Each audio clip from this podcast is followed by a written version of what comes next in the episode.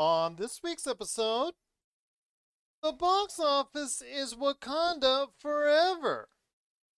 We share some blockbuster memories, and Netflix gears up for Gears of War. All this and more as we once again delve into the pop culture cosmos. Welcome to the pop culture cosmos.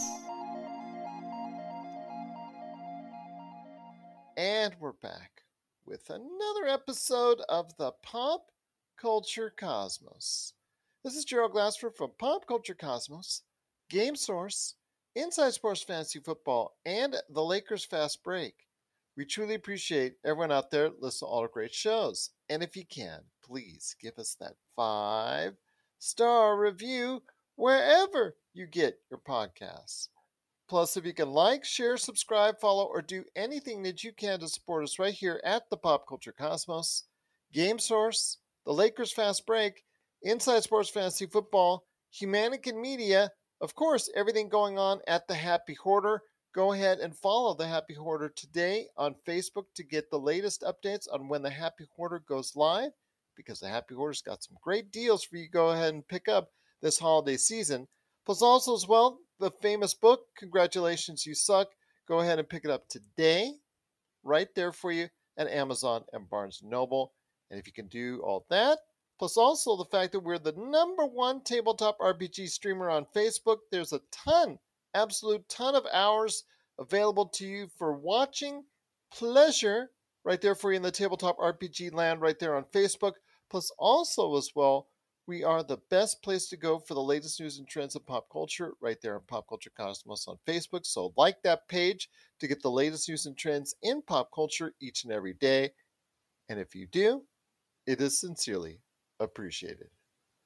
But it wouldn't be a Pop Culture Cosmos without my good friend. You can catch him here all the time at the Pop Culture Cosmos and, of course, the Lakers Fast Break. It is my good friend.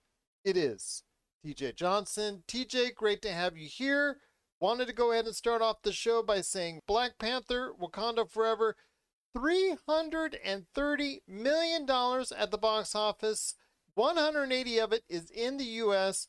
Truly a fantastic performance. Your thoughts on how Black Panther, Wakanda Forever did this weekend at the box office? I appreciate you, brother G, brother G. I appreciate you for allowing me the opportunity to be on the show once again.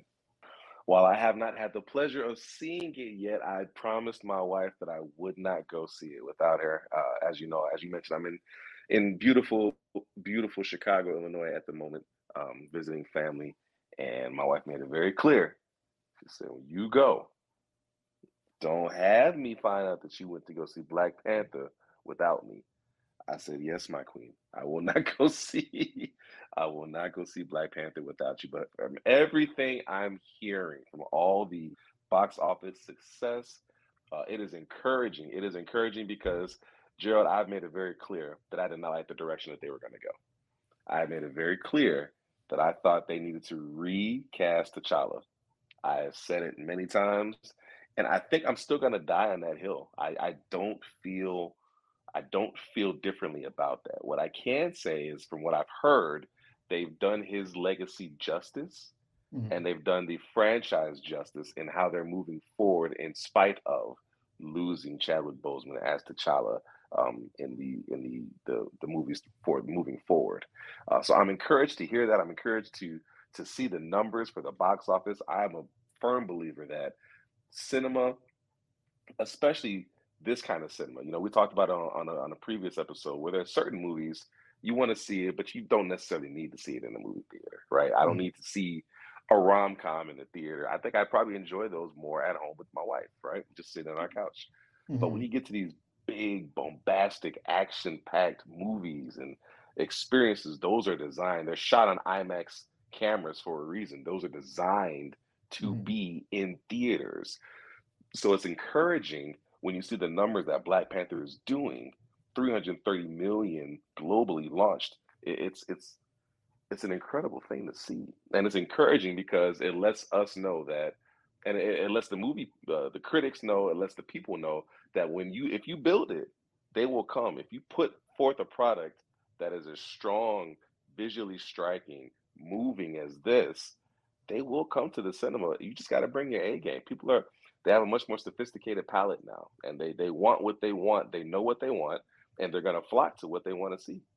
So uh, it's important for people to realize that did Marvel change the way people look at movies? Maybe. Did COVID change the way people look at movies? Absolutely. So now when we go to the movie theater, we want to see a certain type of film. And if I can see that certain type of film and get the feeling that I get at home, then I'm going to stay at home and watch instead of going to spend the, the 20, 30 bucks to go for, you know, for two tickets to a movie theater to go see a show. Why not stay at home? Yeah. So they've been one of right. they got to name it something else. I think so far with Black Panther, Wakanda Forever, I think they now have something that can lead them into phase five. Phase four has been all over the place as far as yes, successes, failures, introductions, and goodbyes. I think it's been all over the place, and not all of it's been successful by a long shot. But I think now that with Black Panther Wakanda Forever and the things that could lead and come out of it, I think that phase five is set up very well for the first time that I can say that in a long time. I completely agree with you. And we've talked at ad nauseum about how widely stretching this phase has been and mm-hmm. how frustrating it's been because it's so widely stretched and you don't know what you're getting here and you're getting part of this here. It's been extremely frustrating. Um, so I, I, I agree with you, and I'm I'm looking forward to seeing Wakanda Forever because I from everything I've been told, everything I understand, it is a definitive definitive experience, and it is probably the definitive experience of this part of the uh, the multiverse saga. So I'm excited to see it. Can't wait to get home to my wife so we can go finally find some time to go look at it. And uh, yeah, I'm, I'm excited for it. I'm excited for it. Well, again, it is Black Panther Wakanda Forever. It is absolutely huge hit uh, around the world, $330 million. And that obviously means also as well that a Black Panther 3 will be sometime down the road as well. Looking forward to it. Great thoughts right there, my friend. And if you have thoughts on Black Panther Wakanda Forever, Pop Culture Cosmos at yahoo.com. But before we head to the break, and right after that, my good friends, Adam Smith and Roger Hamilton from the Demolition Force. Every Monday, you can catch them right there at Pop Culture Cosmos on Facebook. They're talking about Blockbuster Video, their memories, and also the latest comedic show on Netflix, the sitcom Blockbuster. Wanted to hear your thoughts on Yellowstone as it debuts a new season, season 5, the mega hit without last episode that was shown for season 4 over 9 million people watched it. So, your thoughts on season five of Yellowstone? Well, you know, I, I, think the big thing about Yellowstone, and, and to answer your question, I've never seen an episode myself, but I, am familiar with the bit of the cast. Obviously, we're familiar with Kevin Costner, uh, huge fan of Kevin Costner from back in his Waterworld days, Robin Hood. Even though a lot of people didn't like Waterworld, I thought it was actually pretty good. But I digress. I digress. Uh, I have not personally watched this show. I've heard great things about it, and it's one of those things that it just never really looked uh, like a show that I would get into. I was never really big into uh, the Western type look, cowboy hats, and that. That's just never been my genre. Which is funny because I'm a huge gamer, and being a gamer, I love Red Dead Redemption. So you think I'd kind of be more interested in it, but I, I'm really not. Saying that to say for it to get as much acclaim as it does and for it to be as popular as it is, there's got to be something worthwhile to look at there. So it's piqued my interest. It hasn't piqued my interest to the point where I've started actually watching it, but it's a little bit more on my radar as of recently. So I think, I think I actually might start once we kind of get through the holidays here, because obviously there are a lot of things going on uh, that we're ramping up towards. Once we get through the holidays and you know, we have some time to kind of just catch our breath and and breathe a little bit. Uh, I think that might be a show we try to pick up on. Uh, I'll see if I can talk my wife into it. If not, I might just have to do it on my own. Great to hear your thoughts on Yellowstone. If you have thoughts on Yellowstone out there, please let us know. Pop Culture Cosmos at yahoo.com. Hey, this is Chad from Ghost Toasters, and you're listening to Pop Culture Cosmos Podcast. Mr. Witch and Mr. Light have an agreement with a group of hags who call themselves the Hourglass Coven. You see, they can come and go into the Witchlight Carnival as they please to steal from naughty patrons. But what happens when those patrons come back years later looking for those lost things? Find out as Wizards and Wine takes on The Wild Beyond the Witchlight. Two tables playing through the same adventure. One table more thoughtful, kind, and bold in their actions. The other table more decisive, more adventurous, a little more prone to taking risks. The actions of each table influences the gameplay of the other. Find out how it all shakes out with Wizards and Wine, The Wild Beyond the Witchlight. You can catch the podcast on your favorite podcasting platform, and you can catch the live stream on Mondays. Find us on YouTube and Facebook. We hope to see you at the carnival very soon. You've heard others, but nothing could prepare you for the shameful stupidity that is the Jock and Nerd Podcast. Hear Imran, So if you offend everyone at once, it all it's a wash. I've covered everybody. Anthony, Sorry, I was texting. Say that again. and Rug Boy Yeah, whenever there's a snowstorm, my slack hole tightens up. as they talk over one another. Just exactly uh, the same Connor as, was Je- the as Jennifer. Terminator. We're talking over each other. It's fine. Sorry. Swear and ask you for money.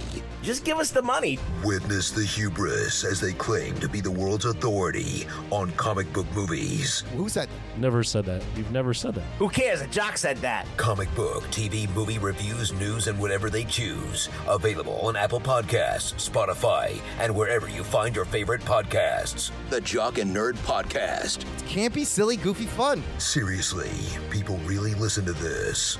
Uh, Jock and nerd.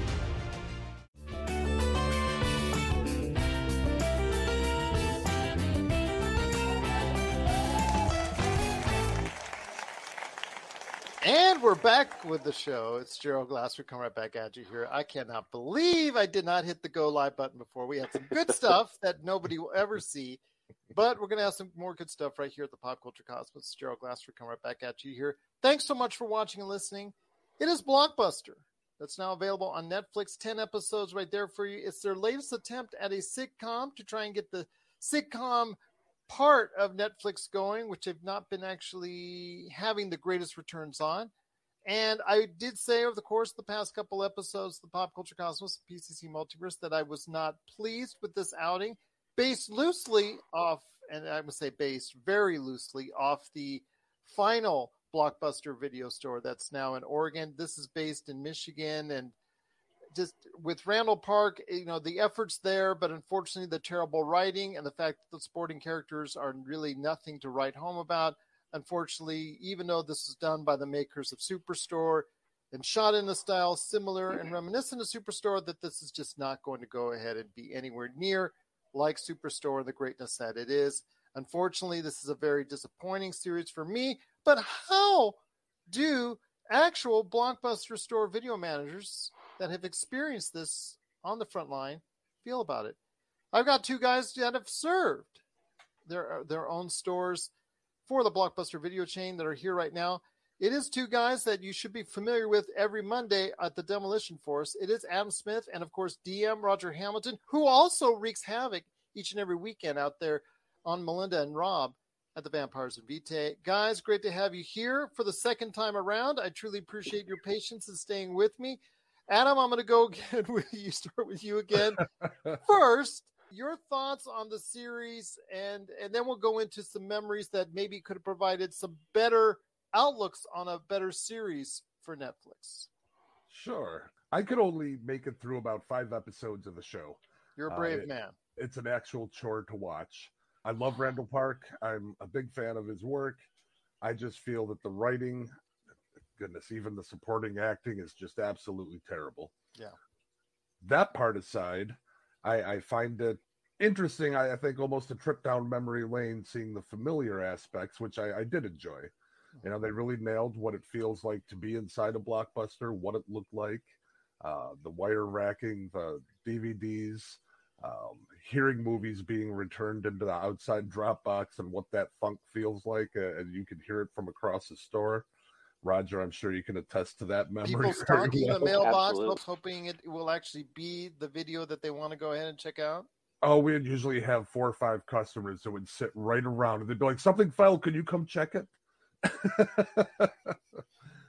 so it it, uh, it it definitely brings back the nostalgia. I worked at Blockbuster. I managed three stores uh, at the same time from 1999 till 2002. So I, I have a little bit of background with what it actually felt like to be in a Blockbuster and what it was uh, uh, like to deal with customers. And you noted on the first time around that you know you would have liked to have seen not only something portrayed as far as some of your experiences as a store manager, but also uh, I noted to you that you kind of liked as far as creating a scenario that Netflix should have looked at instead of just using this as, as I mentioned before in previous episodes, as Netflix's vanity plate that ah, aha ha ha ha ha we won the war. You know, instead of that, like this seems to be, put it more like okay, instead of like not, not like a documentary or docu series, like actually a drama of the rise and the fall of of Blockbuster, either behind the scenes at corporate or actually probably on the front lines on an every day to day basis, where you could see it actually transform as far as from one opportunity to the next. Well, yeah, definitely. I think that uh, by placing it in modern society and modern times right now, a lot of things feel off about it. Sort of like uh, being in a 50s burger joint or something along those lines, but having it take place, you know, in 2022, something would feel a little bit off about it where the nostalgia wouldn't quite hit for someone that lived through that time period. I think they really could have gone with something back from, you know, 1999 when Y2K was a threat, when 9 11 wasn't a thing.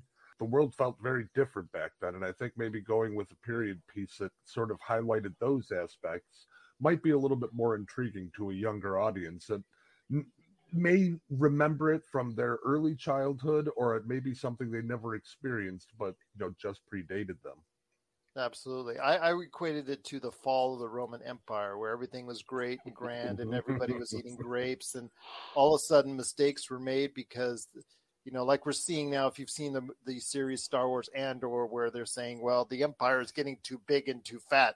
Well, uh, there was a time where, admittedly, Blockbuster was getting too big and too fat, and they started making mistakes. And and uh, obviously, one of the biggest ones was not purchasing Netflix when Netflix was simply begging them to go ahead and purchase them.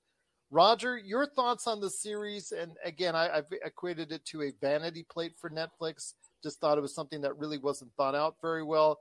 I was hoping for better returns, and I know especially you in the chat that we have that we go goes on a daily basis. I thought you were. I think you were of all three of us. You seem to be the most disappointed. I worked for a company for two different stints, uh, about five years each, and I managed over 40 different stores just because of the position that I was in. Um, so it was it was my life. I, I was the blockbuster guy. That's how most people knew me back then. The show is not blockbuster. Like you said, uh, the, they tried to take what should have been a period piece and drop it into modern times. It, I mean, they even brought about the end of Blockbuster now, and that's not how it happened. It happened years ago. Yeah. If you take away the aspect of it being Blockbuster, it's got a good cast.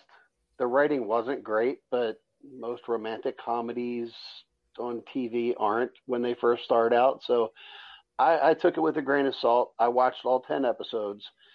And if I didn't think about the fact that it was trying to be a blockbuster show, I didn't hate it completely. But once you add in the fact that it's supposed to be a blockbuster show, uh, literally, then yeah, it was absolutely terrible. They got almost everything wrong except for the set. like like Adam said, the the set was great. I love seeing the the old shelving, and I, I'm from back in the days before the wire shelves and stuff. Oh, yeah. I, I I did a lot of those conversions. Yep. Oh, those old wooden shelves were a mess. Mm-hmm. But we had good times back then. The the show, yeah, they they they should have rebranded that as something else. And and like you said, Gerald, it, it's just haha, we won kind of a Mm. thing. It, it seems like it to me. Is It really just- what it boils down to. it screams it. It actually screams it, and it just seemed like it was rushed together. Just something like that they could do it. They had some momentum coming off the documentary that they actually showcased last year, based on the actual real last Yeah. blockbuster that's available, and they felt like they could go ahead and work off that momentum from it. I just thought it was again it was disappointing. Uh, I, I've already mentioned, uh, you know, about how I thought a series would be worked out if Netflix had asked me and how I would have done it. But that's just me from an outsider's perspective, but also someone who served uh, several terms as a general manager and as a store manager for several different retail outlets, notably Wards, which suffered the same fate as Blockbuster, which is now pretty much a ghost of an entity uh, in and of itself. In fact, actually, my wife was surprised the other day when I got a package from my sister from Montgomery Wards, and she's like, Yeah. "That's still around."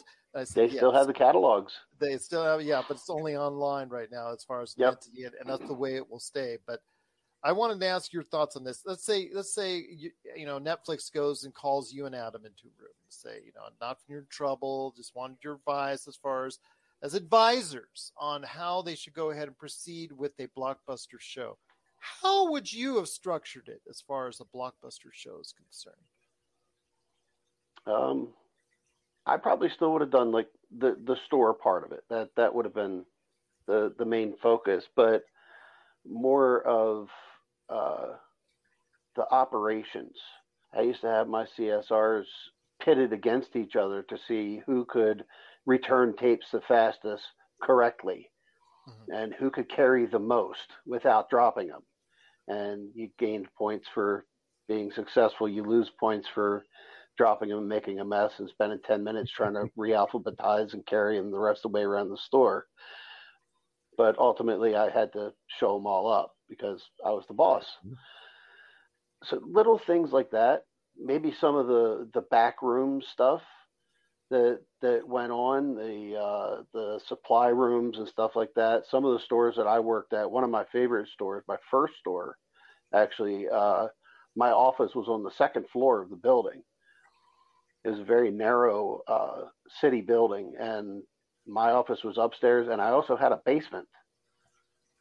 So it was it was a a large space, but the store was tiny.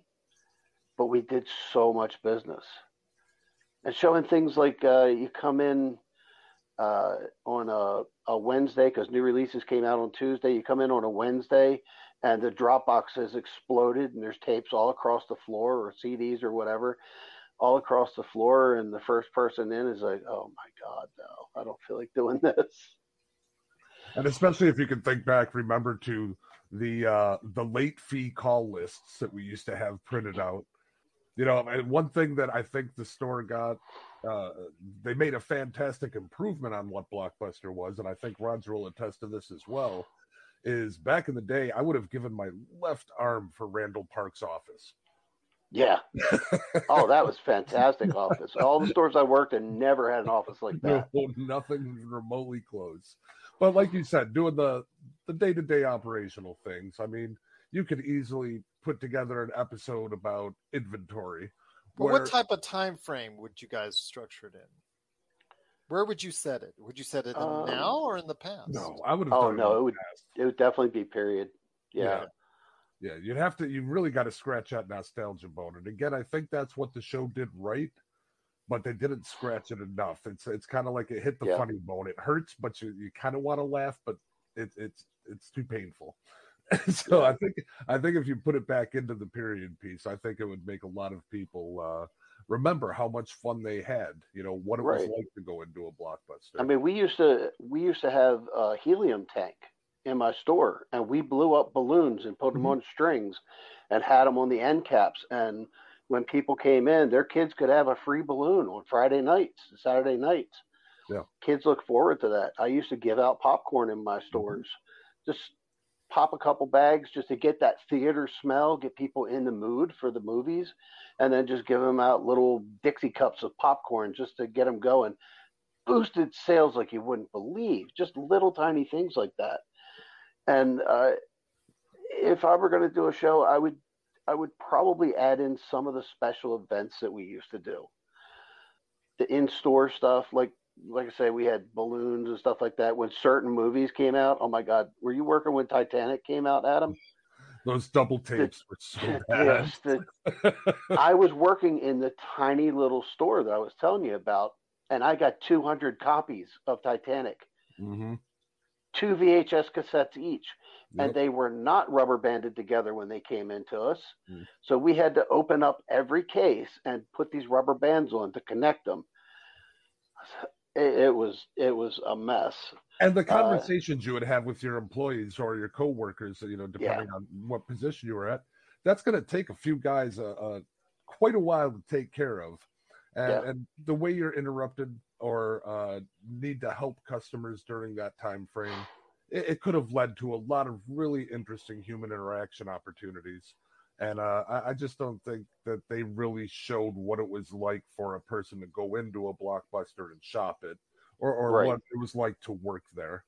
You know, my 26 year old son remembers as a kid going into Blockbuster, but he could have conversations with my 16 year old and he doesn't have No any clue. idea what you know Yeah. what, what he's talking about, how different it was for him as an experience. Yeah, inventories were were fun. I was an inventory specialist. I ran a mm-hmm. special inventory team in the Mid Atlantic, and like you said, some of the conversations and the things I, I watched so much anime during inventory because I usually would take the high school kids Yep. that I hired and have them do inventory with me because they were all happy to stay awake all night, and I would put on the anime for them and they absolutely loved it and we would get inventory done in like two or three hours depending on the store hmm Uh, for us, we're- it was uh, for us it was the Beavis and Butthead collection. It Yep. was Sifl and Olly tapes. Anything that we could put on that was really good comedy was going to happen on inventory night. yeah and, and so people would be excited too. I worked in larger stores, so we would start preparing for inventory an hour before we closed, and as soon Yep. as that door was locked, it's go time because we're going to be here for about seven or eight hours. yeah and, and uh, they didn't touch on something like that but inventory and blockbuster you literally hand scanned every item in the store. Every single rental movie all of the the sales stuff all of the candy everything got scanned by hand. So we ran all these 200 foot long cords out through the stores, and oh my god! And there was always the broken one. Yep. You're listening to the Pop Culture Cosmos. You're listening to the Pop Culture Cosmos. So I ask you guys this now as we close this great conversation out. Once again, I'm with Adam Smith and Roger Hamilton. Guys, you, you can check out each and every Monday on Facebook on the Pop Culture Cosmos right there for you for the Demolition Force that Roger runs each and every Monday. Adam is a great player involved in. Who knows? I even show up every now and then when I can uh-huh. Aha. right there at aha at the Demolition Force. I got to get my hair going here.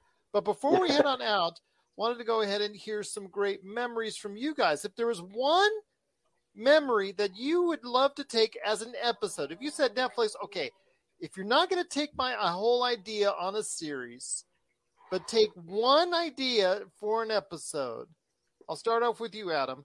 One idea, one incident, one thing, or one event that happened to me that was just so wild, so wacky, so crazy, so out there that only a blockbuster show could take care of it. What would that be? Wow, that is a that is a question and a half.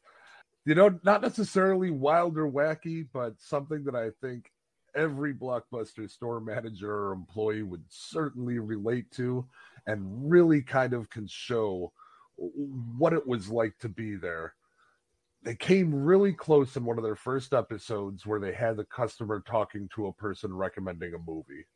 But every store had that one guy who would come in every night and he would sit there and put his elbow on the counter and you were his buddy for the next 20 minutes so he can talk about the movies that are coming out you know what when's this coming out?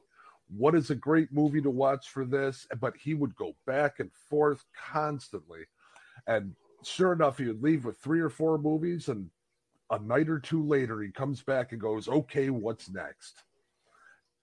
So I think if they were to really kind of build in on that aspect of it, that customer can be hilarious, frightening, good to see him and happier to see him go all at the same time and it's uh it's really interesting again i think when it comes to these type of of, of shows uh, that they really highlight what it it truly is to be in the location and for me that's the the customer and the person that interacts with them Roger, anything juicy? well, just to just to add on one little thing to what Adam said, there's also the customer that comes in. I'm looking for a movie.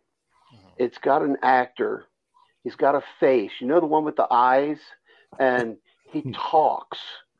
And he had hair in this other movie, and then he had teeth. But you know, it, it was that one. It came out back then and you're supposed to figure out what all of that means and and and try and figure out their movie for them. But uh, if I were going to make an episode, I would have to do it not about the store. Uh, as funny as that might seem, it, it's sort of a behind the scenes type of thing that even the employees didn't get to participate in. And that is what we called fame.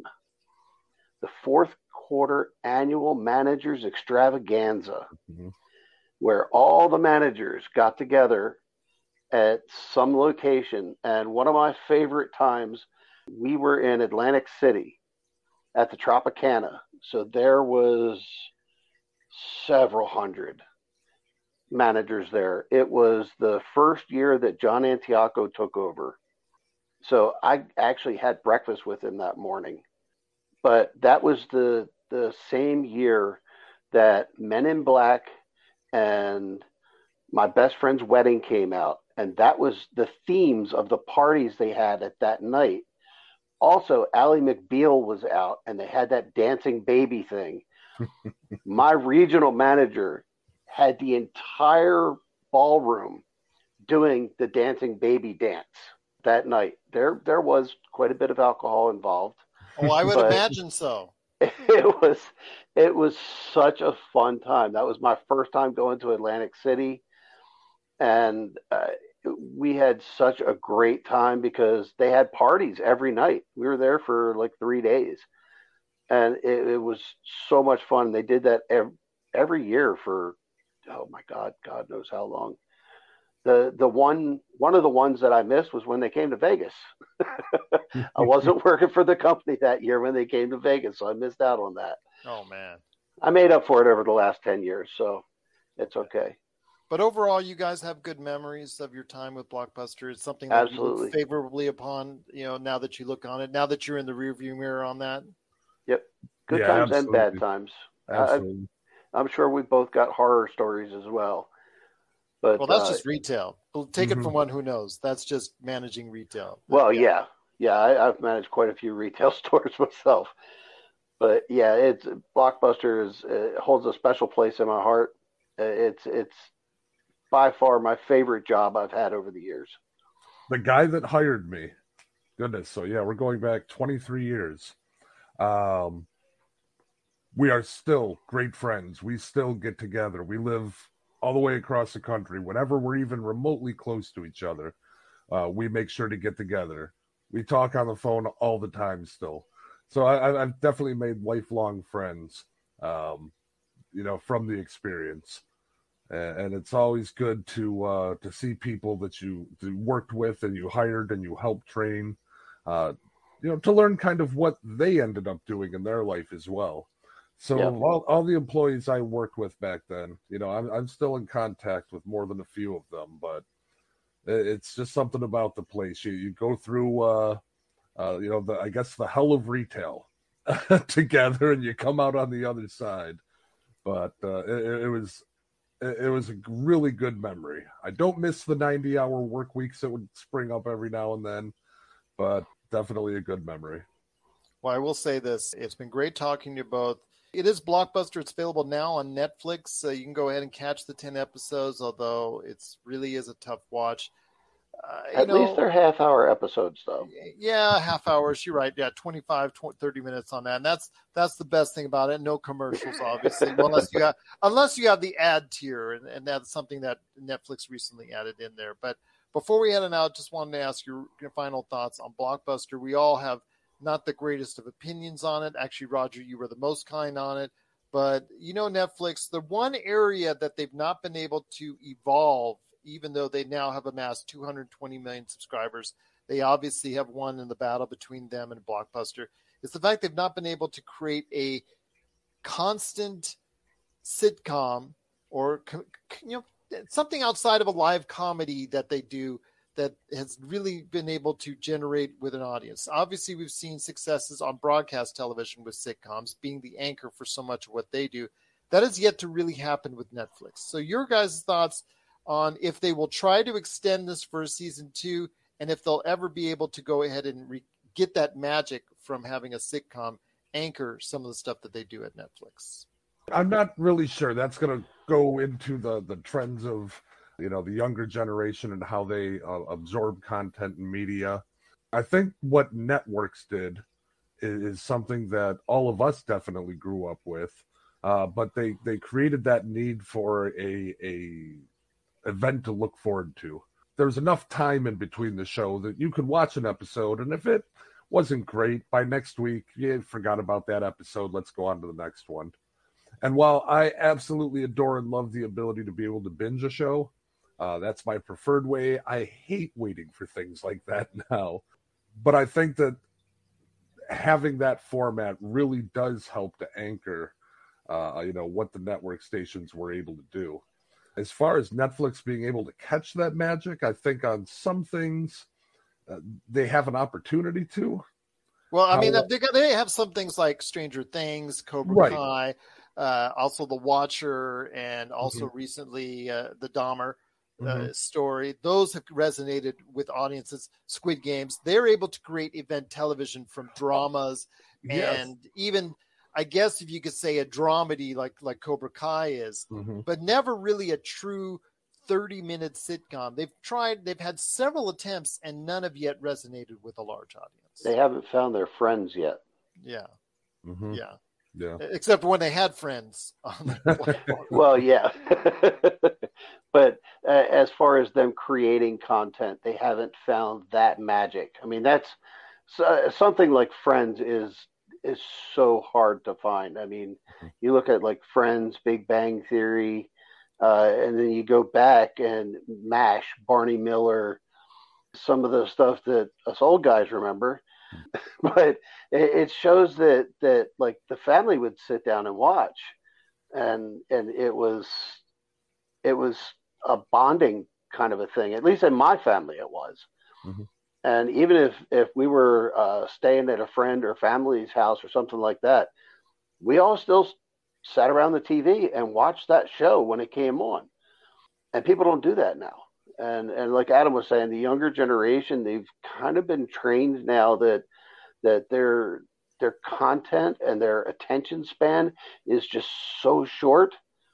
Uh, it's it's the TikTok generation, so they want everything in three minute bites. If you can't tell an entire story in three minutes, they you've lost them. That's that's why it still surprises me that some of the the Marvel movies and stuff like that, as long as they are, do so well uh, because as, as event, it's it's got to go mm-hmm. to event pieces. Yeah, yeah, you've you've got to hold their attention. That's um, I'm really uh, anxious to see what happens when the new Avatar comes out. Yeah, because think... when the original one came out, I saw it in the theater seven different times. Okay, all right. Uh, I would do not share your enthusiasm for that movie outside of Stephen Lang's brilliant performance. Uh, well, it, it was it wasn't because I wanted to go see it seven times. I had to take different children at okay. different times to go Fair see enough. it all these different times. And I uh, sympathize with you, my friend, on that. Then mm-hmm. absolutely. So yes, I had to do the same thing when I went through the ride at Disney and heard uh, nothing but uh, sounds of Avatar standing in line for three hours. So I know oh as to speak on that. But uh, Avatar 2, The Way of Water, we'll see what happens there. James Cameron has been on record as saying if it does not go as far as financially with the next two films the way he wants it to go, or the way he expects it to go, or the way Disney hopes it goes, then we will not be seeing Avatar 4, 5, 6, 23, or whatever. So we'll see what happens there. It's all based off that. And I, I agree with you. Can Avatar regain the cultural footprint. We'll wait and see, but it is blockbuster. It is now available on Netflix. Watch at your own risk. I don't think it'll get a season two. I think this was the vanity plate that I think that they just wanted to have just to say that they won, and I think that's good enough for them. I do hope that they'll revisit Blockbuster or somebody will revisit Blockbuster in a different tale and a different way of t- storytelling to actually, you know, tell it the way it should be told as far as the rise and fall of Blockbuster. I think that would be a more compelling watch, but and I think these guys agree as well. That would probably be either from their standpoint or maybe from both a behind the scenes and in front of as far as the the actual big box itself to if it's correlating that that would be a much more compelling watch than what we're seeing right now but if you have thoughts out there on blockbuster on netflix and you actually like it and or don't like it please let us know or if you have any great blockbuster memories i can share with these guys on mondays as part of the demolition force please let us know pop culture cosmos at yahoo.com. Well, guys, it's been great having you on. Any last thoughts before we head on out? Adam, Roger? Nope, I'm all set. I think we we covered every base we could think of. Just yeah, trying to figure out a way to mess with Roger on Monday. Always. Okay, fair enough. Fair enough. As indeed. long as I can stream it. no problem. Well, I'm just glad and, and just very grateful anytime that anybody goes ahead and streams their RPG games on our platform. It is truly appreciated. It helps make us one of the top entities for tabletop RPG out there on Facebook and Meta. So I am indebted to you guys for being a part of the great Monday action right there at Demolition Force. And of course, I'm indebted to you both for taking the time today to speak to me about your memories of Blockbuster and the Blockbuster series right here at the Pop Culture Cosmos. You're listening to the Pop Culture Cosmos. Don't touch that dial. Wait, do, do people still use dials? Well, thanks so much to Adam Smith and also as well Roger Hamilton for stopping by on the program. Before we head on out, my friend, wanted to hear your thoughts on Netflix making announcement on Gears of War on the same day N7 day for Mass Effect. But your thoughts on Gears of War not only announcing for a movie in the Gears of War world, a live action movie on Netflix, but an animated series as well. Come on. Come on. you know, as you go ahead and, and uh, you know try and get the gun to work. That was good. That was good. That was I've been, good. I've been practicing that for ever since N7 all day. Just, but your thoughts on yeah? I'm excited. I'm excited for a couple of reasons. I, I'm excited that that Netflix is taking chances again, and and taking chances on a property that really has been kind of in a state of limbo for a while. I mean, yes, we've gotten we got Gears of War four, we got Gears five, um, but the the excitement, the the hype for it, it hasn't been the same since Gears of War three. Once Gears of War three closed out that trilogy, you know, it, it's it hasn't carried the same level of excitement. Um, And, and almost I very will similar say that. to Well, I will say Gears of War 2 did come out on November the 7th. So you could technically Okay. say it Well, was their yeah, day. you You could technically what? say it was their day first before. N7. No, no, I refuse. I refuse. It is forever known as N7 Day for a reason. Uh, but anyways, I digress. So, be, because it's been a, a a series and a, and a and a franchise that's been kind of stagnant over the last few uh few four or five years, it's exciting to see Netflix take a chance on it. And I say that because you know Netflix obviously has a good working relationship with video game slash story adaptations. I'm looking at The Witcher. Um, but The Witcher was hot when it happened, right? The Witcher 3 is still one of the most popular games to date, um, Mhm. still rounding out many people's top top 10 list of favorite games of all time, my own included. So in saying that, they took a quote unquote chance, but it was a pretty calculated risk, right? With Gears of War, it tends to lean more towards the the the risk of calculated risk versus the calculation. Um, just because it's been such a stagnant series as of late, for them to want to take it and actually make it good, um, it, it, it- they're taking some risks, and I can appreciate that. Now, here's where my concern begins, if you can call it concern.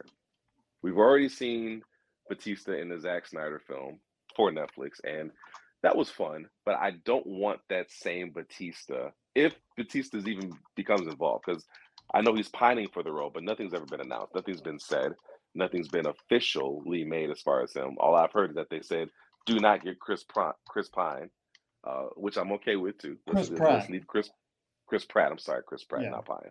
Chris Pratt. Let's let's leave Chris Pratt out of it. He's done enough right now. He's he's got enough going on. He can go stay in Jurassic World and the Mushroom Kingdom. He's not buff enough. He is not buff enough. But do you really have to be buff to do that?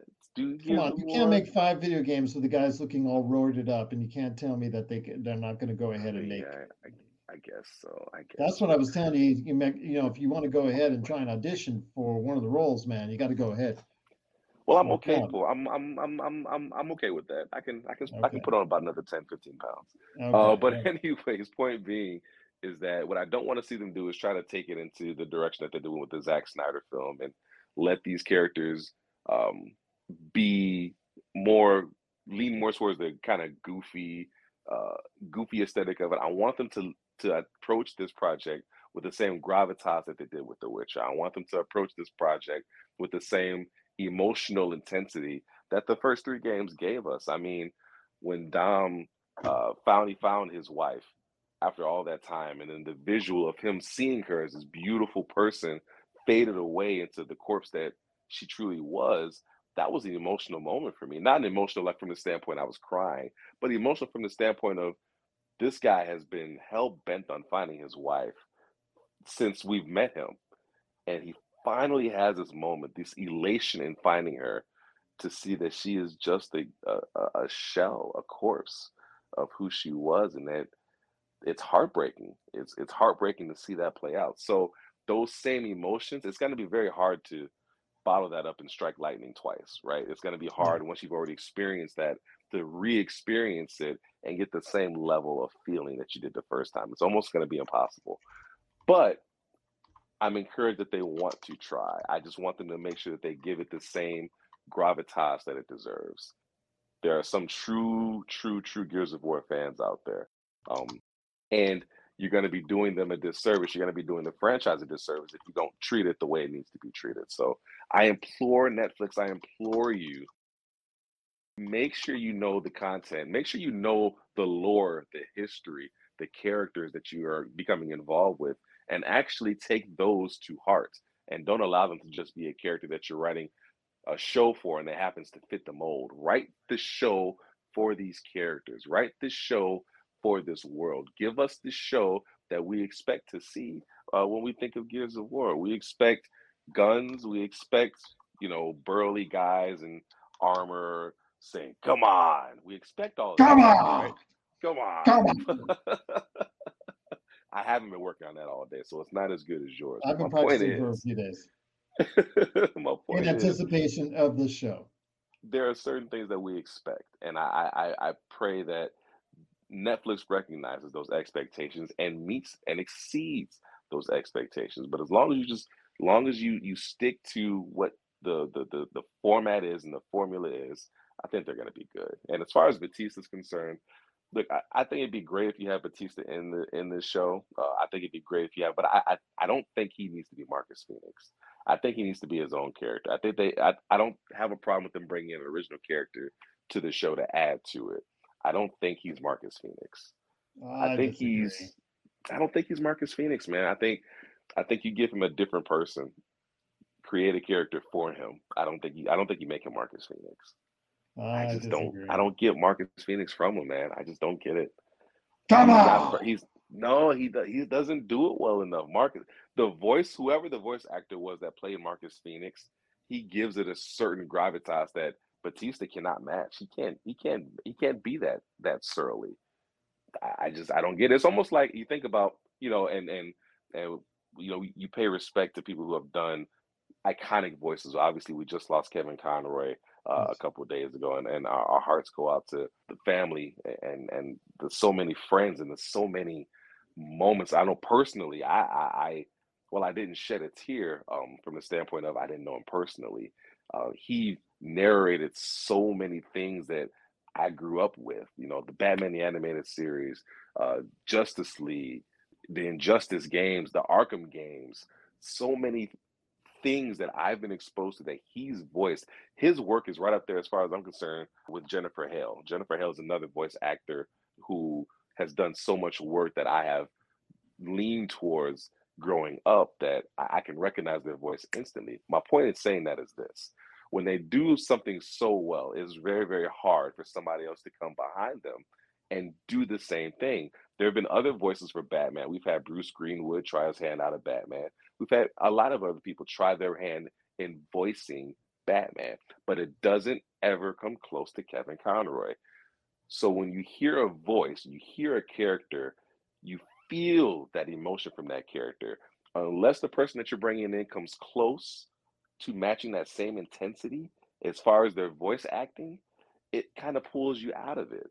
So Bautista, being a professional, a former professional wrestler, being now a bona fide actor in Hollywood, I haven't yet to hear him in a way that makes me think, hmm, that could be Marcus Phoenix. I would probably put him more as Dom. If I had a choice, I would make him Dom. I don't know if I'd make him Marcus Phoenix. I, I was gonna then say that would give you. Go ahead. I was gonna say Cena would be a good Dom. Yeah, I don't I don't know. I don't know. I I think he would be a good Dom um because it would give him a chance to show some acting range, right? We've seen him in Blade in uh it was Blade Runner he was in. We've seen Mhm. him in some other acting uh roles where he's not just this huge hulking mass of flesh that is pounding everybody into a pulp. Where we've seen him try to kind of break out. And I think a, a, a role like Dom would be perfect for him because he can still be the tough Bautista that we've come to know, you know, the Drax the Destroyer, the the animal from WWE days. He can still be that person, but he can show vulnerability. He can show a soft side. He can show that he's a man that's dealing with in his own insecurities, his own frustrations, his own fears. I think that's important. It, with, with Marcus Phoenix, he was kind of a one-dimensional character. He was very forward-thinking, very, you know, get on with the mission, very, very just just forward, just go, go, go, one foot in front of the other. And he wasn't, he didn't have the nuances that we would come to expect from a, a big actor. So in Bautista, I think he deserves a role more fitting of who he is capable of becoming. I think Dom fits him better. I really do. And before we hand it out, my friend, I would be remiss if I didn't ask you about your thoughts on season one of Game of Thrones House of the Dragon. How much time do we have left? I don't know if we, got, we might need a whole show. I Oh, see, that's not enough time, man. We might need a whole show for this. But listen, um, I I was already on the fence prior to House of the Dragon about this series. I didn't know how I was gonna feel returning to the world of Westeros, um, and and diving back into these characters, but then doing so in the prequel format, um, going back into the history of the Targaryen dynasty, uh, that was the greatest dynasty that the Seven Kingdoms had ever seen. Saying that to say, House of the Dragon, by and large, exceeded my expectations. Um, as far as visually striking film, obviously there were still some things that they did that I scratched my head at. I don't know why they feel like it's so important to film these dark scenes that we can barely see unless you turn up the brightness on your television all the way. Um, I, I, that's infuriating, actually. But besides those type of things, and there's some pacing issues that kind of happen with the, the the first season of any show that's trying to set up a big plot line. Uh, I'm encouraged. Uh, the characters, I think the casting was spot on. I know a lot of people were concerned about the time jumps and the aging up of characters. I think it was a great thing that they did. The actors and actresses that they used uh, resembled the kid actors and actresses, and it, it made it look visually like it made sense. Um, it wasn't like this jarring jump where you have this person that looks one way and looks completely different as an adult. They got people that look like they could be cousins or could be related or could be siblings. Um, so I thought that was very very well done. I thought the uh, the the the action the action beats were great. Just seeing um, the the Targaryens and and their their prowess for fighting. Watching Daemon Targaryen go up against the Sand King, uh, the Crab King, or whatever. I think it was the Sand King, Crab King.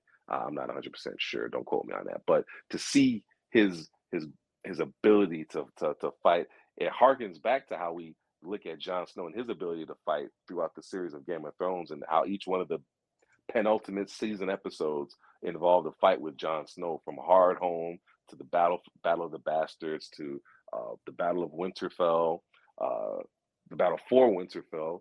Uh, there were just so many moments where you got to see Jon Snow, aka uh, Aegon Targaryen, just lose it, right? And and and and go go Targaryen nuts, right? Berserker rage almost. So it's great to kind of see that that is still a thing, and that we got to see uh, Daemon Targaryen kind of do the same thing. And um, there's not enough that can be said about Paddy Considine's performance as Viserys Targaryen. Um, he was so good in that role, so good in in in, in his nuances and and the way he portrayed that character and to the point where you know again as we talked about before george r r martin had called him and said bro that you did it better than what i had even written on the page um, so you got so many great performances. I think if there were anything that would make me go god again it's just little things like the final episode where they send the young targaryen to go be this this this message bringer and and demand that they bend the knee to his mom as the true rightful queen of the seven kingdoms knowing knowing that these are dangerous times that they're in knowing that you know those are the type of things you can just send a raven you don't need to you don't need to go send one of your children who are are are betrothed to, to be married and are destined to be potentially destined to be a king once you pass on. You don't send them as a messenger. Like there are certain things that it just, as a parent, I know I wouldn't do. And especially in the perilous times that they were in, I'm not sending my kid to deliver that message because that's a pawn. That's a that's a move right there. So now that's a piece that I'm putting on a board unnecessarily, and I'm putting them in harm's way unnecessarily. I think any parent that knows better would not have put their child in that situation again, I, I get the fact that they this is done to tell a story, right? They're they're they're in the process of telling how this battle of the dance of the dragons starts, and in in in starting the dance of the dragons the way that they did, based off an accident, uh, which is what it was when when he was killed. It was not it was not intended for it to be so. He was really trying to scare him. Ultimately, he lost control of his dragon, and his dragon decided that uh that you know that he was going to be killed. So I'm interested to see. I can't wait for next season, I, and I know we're going to be waiting for a while for next season. Uh, I'm encouraged that George R. R. Martin, ha- uh, George R. R. Martin has confirmed that it is going to be seven seasons, ten episodes a season. He has said that that is what we need to tell House of the Dragon correctly. I hope that they make the decision to kind of film those seasons as quickly as possible and not wait a year between seasons to do so because I'll be mid 40s by the time the series is done. yeah. And uh, I don't I don't I don't want to think that I'll be mid 40s by the time I'm done watching House of Dragon. I want it to be sooner. I don't want to wait that long. That's just me being selfish. I'm just gonna be honest with you. That's how I feel. Uh, but I, I, I absolutely love the series. If I had a chance to rate it out of ten, it would probably be uh, a nine, maybe an eight point seven five, between eight point seven five and a nine. Uh, I really really enjoyed the series. Um, do I think it was better than the first series of Game of Thrones? That's tough. You're working with a different budget. You're working with people who have already established history um, in, in knowing that in, in Game of Thrones, as opposed to you telling the story for the first time to people who are not familiar with A Song of Ice and Fire. Now people are familiar with The Song of Ice and Fire. They're familiar with George R. R. Martin and his work. And now you're going back and telling stories that uh, were previously untold stories as far as visually, but it's already an established world. So it's different. I still think I give the nod to the first Game of Thrones, uh, the Game of Thrones original series, but House of the Dragon was a fantastic, fantastic follow up to what was a very disappointing season eight of Game of Thrones. It's pretty much wiped the taste of it from my mouth as far as I'm concerned. I think it was great, and I cannot wait for season two. Great thoughts right there, my friend. Truly appreciate it. So for TJ Johnson, this is Gerald Glassford. It's another beautiful day in paradise right here in the pop culture cosmos. We thank you for listening. And here's hoping you have yourself a great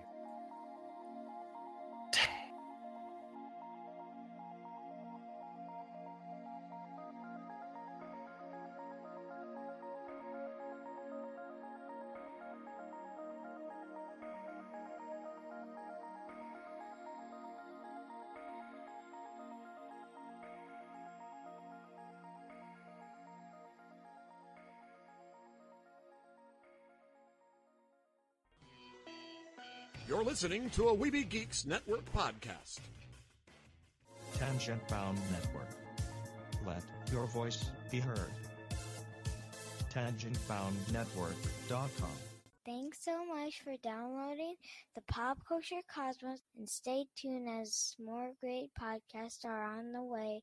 Thanks again for listening to us here at the Pop Culture Cosmos.